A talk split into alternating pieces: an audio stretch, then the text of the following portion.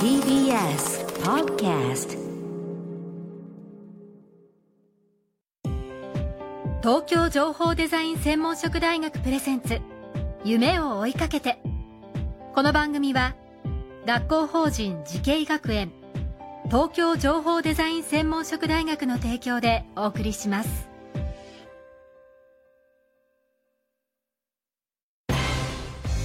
未来あったらいいな。こんな世界できたらいいな。情報とデザインの新しい学びをクリエイト。才能と未来を共に育てる。学校法人慈恵学園東京情報デザイン専門職大学。来年4月開学予定。オープンキャンパス開催中です。夢。それはもうすぐ実現する。新しいコンセプトとテクノロジーであなたの才能と未来が開花する学校法人慈恵学園。東京情報デザイン専門職大学プレゼンツ。夢を追いかけて。皆さんこんばんは。安藤博樹でございます。この番組は各界のトップ世界に誇るリーダーたちとともにこれからの時代を担う若者たちへ夢と希望をお届けします。今夜のお客様は先週に引き続きまして NHK アートクリエイティブスーパーバイザーの中谷秀さんですこんばんは。よろしくお願いします。よろしく中谷です。お願いいたしますさあ、えー前回はですね、えー私が、えー何気なくというか、えーファンとして見ていた渋谷にある NHK さんのあの番組とかあのロゴとかあの番組とかいろんなものを中谷さんがあー作られていた手掛けられていたということを伺いました私は感動したんですけどそんな中谷さんがこの先の時代です。10年後20年後そして100年後の未来をどのように予想しているのかを伺います。さあちょっと漠然とした質問になるんですが、はい。まあそのデジタルの領域でもその映像コンテンツの領域でもいいんですが、中谷さんが想像する未来予想、はい。どんなえーものを描いてらっしゃいますか、はい。あの、未来って明るいはい。っていうイメージがあるんですけど、うん。僕の中では半々。うん。明るい未来も多分来るかもしれないが、はい。反面暗い部分もある。うん。でも暗い部分にはそものすごく深い根深いことがあり、はい。っていうところで、ちょっとね、あの暗い方に引っ張られてるんですけど、えっと、未来は人がいなくなるうん人間がっていう未来がかなりの現実味を帯びているというふうに僕は思ってるんですね。はい。それは何かというとやっぱりロボットなんですね。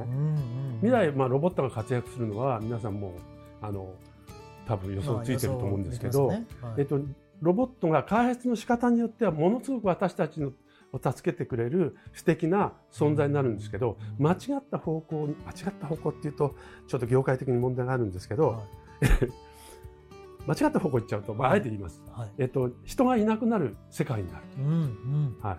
とと？いうことはどういうことかとはい。人間があのヒューマノイドっつって人間型のロボットが、まあ、将来ねはい自分たちのサポートしてくれるような存在になってここにねあの、まあ、僕もゲスト中谷秀なんですけど、はい。あのロボットの中谷秀さんがはいはいはい。いたりする時代が来ると思うんですけど、うん。その人間に近づけば近づくほど素晴らしいうん。人間にとって素敵なあのロボットちゃんはい。がどんどん出てくるわけですね。ということはもう計算上言うとですねあと20年ぐらいすると、はい。人間とロボットの結婚って割ともう認めたらよね普通の時代になるっていうふうにはい。もう言われてるんですよ。20年ですか？20年で。今その、えーリアルにする方向ではなくて、はい。ロボットをデザイン的にはい。人間のパートナーとしてのアイデンティティを持ったロボットを今デザインすればうん。情報デザインすればはい。人間はもう、えー人間の文化っていうのはそのまま続きですね、はい。ロボットがそれをサポートしてくれるうん。社会になっていくんですよ。うん。それはだから明るい方向のの未来そう、ですよね。だから、うん。そういう世界にならないと、はい。これ僕がいいとか悪いとかいう話じゃなくて、はい結局世の中っていうかに人類にとってはい。あの存亡の危機になるので、はいそっちの方向に行くといいなと思って、うん。いろんなところで言ってるんですけど、なるほどなるほど、はい。そあえてその、まあ、対局として悪い方向性も言っておきながら、あのでもまあそういうことではないですよということですよね。だからロボットをデザイン視点で開発するのがうん。僕の役割だと思っていて、うん。今ロボットもいろいろねデザインしてるんですよ、はい。まあ CG 上ですけどね、はいはいはい、はい。はい。割とこう具体的なものが多いですね。やっぱり。あの中谷さんが見る10年後20年後100年後そうですね。だからそのロボットにつながるためにはあのいメタバースって今言葉がメタバースはい。あのすごくババズってますけど、メタバースの中にいるアバター。はい。存在がとても重要になってくる。で自分のまあ分身と分身、はい。その分身ってあのバーチャルの世界では何でもできるんですよ、ね、はい。それがロボットとシンクロすることによって、もうロボット実習慣のロボットが僕の思ってることが全部実現してくれるうん。でそういう時代が2050年に来ると。日本の内閣府がもう計画を出してるんですよはい。それがムーンショットっていう計画なんですけどうんそのムーンショットの計画って僕はかなりいいなと思っていて、はいはいあの一人の人間が複数の、えーメタバース、はいメタバースの中での、えーアバターとうん複数のロボットを同時に操ることができるっていうふうにはいはい。言われてるんですね。ということは、まあ、いわゆる自分が何人もいてもいいということですよね。そういう意味で言うと。仕事もいろんなことができる。それがメタバースというとまだわからないという方がいらっしゃいますけれども、非常にそういう意味で言うとまだ可能性が広がっていくそうなんですよ。できることが広がっていく、ということですよね。もうメタバース自体はすごく素敵なうん。あの社会、仮想空間でうん。あの今考えられてる、まあ、いろんな、ねはい。もうところでメタバースを皆さんお作り始め、作られ始めてるのでちょっと危惧してるんですけど、うんはい、器具。はいなぜかっていうとバラバラに作ってらっしゃるんですよ。あー、なるほど。メタバース、スって社会基盤にならなきゃいけないので、はいインフラなんですね。うんだからバラバラ、ラに作るんじゃなくて、はいもう全世界がグローバルにものを考えてみんなでこういうふうに作ろうねっていうふうに考えて作らないと、うんこれメタバースがねちゃんとなるに相当時間かかっちゃうんですよ。機能しないですもんね。バラッバラでそれぞれの空間ができたとしても。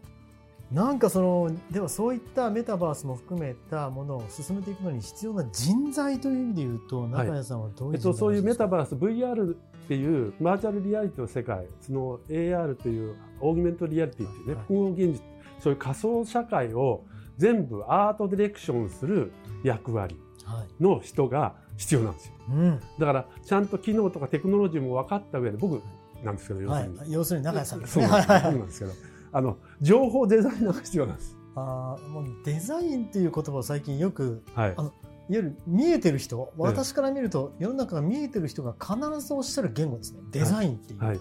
そこですね。そうなんです。デザイナーってあのちゃんと物の作り方とか、はい。テクノロジーも分かって物を作ってるんですね。はい。これまでのプロダクトデザイナーにしてもうん。グラフィックデザイナーにしても全員そうなんですよ。だからデザイナーという領域をあの俯瞰して見えるアートディレクターっていう人たちをたくさん育てることが必要。うん。そうですね。ですから VR アートディレクターっていう職業を持ってるんですけど、あーはい。まあ、強いて言うと名前を付けるとするとそういうことですね、はそういった人材をもうあのいわゆる育てなきゃいけないですねそうなんですよね。もう中谷さんがたくさんいなきゃダメですね。いや僕というよりもあの安藤さん。いやいや僕は何にもデザインしてないです。もうデザインしてるのも享受してるだけですいやいやそうデザインしてますよ。情報はデザインされてるんですよ。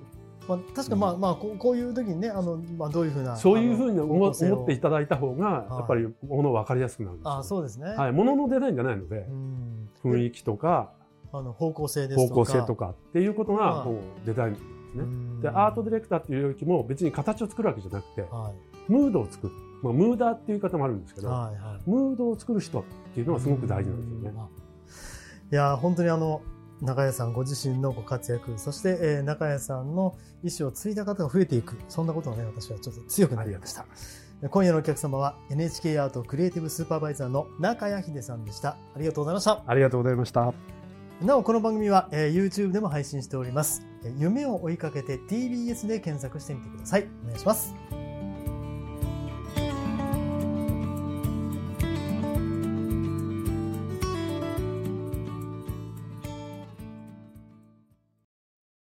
情報工学と人工知能。メタバースとサイバーセキュリティ。情報とデザインの新しい学びがそこに。時代の即戦力を育てる。学校法人慈恵学園。東京情報デザイン専門職大学。来年4月開学予定。オープンキャンパス開催中です。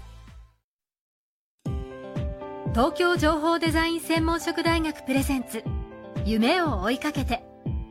この番組は学校法人慈恵学園東京情報デザイン専門職大学の提供でお送りしました。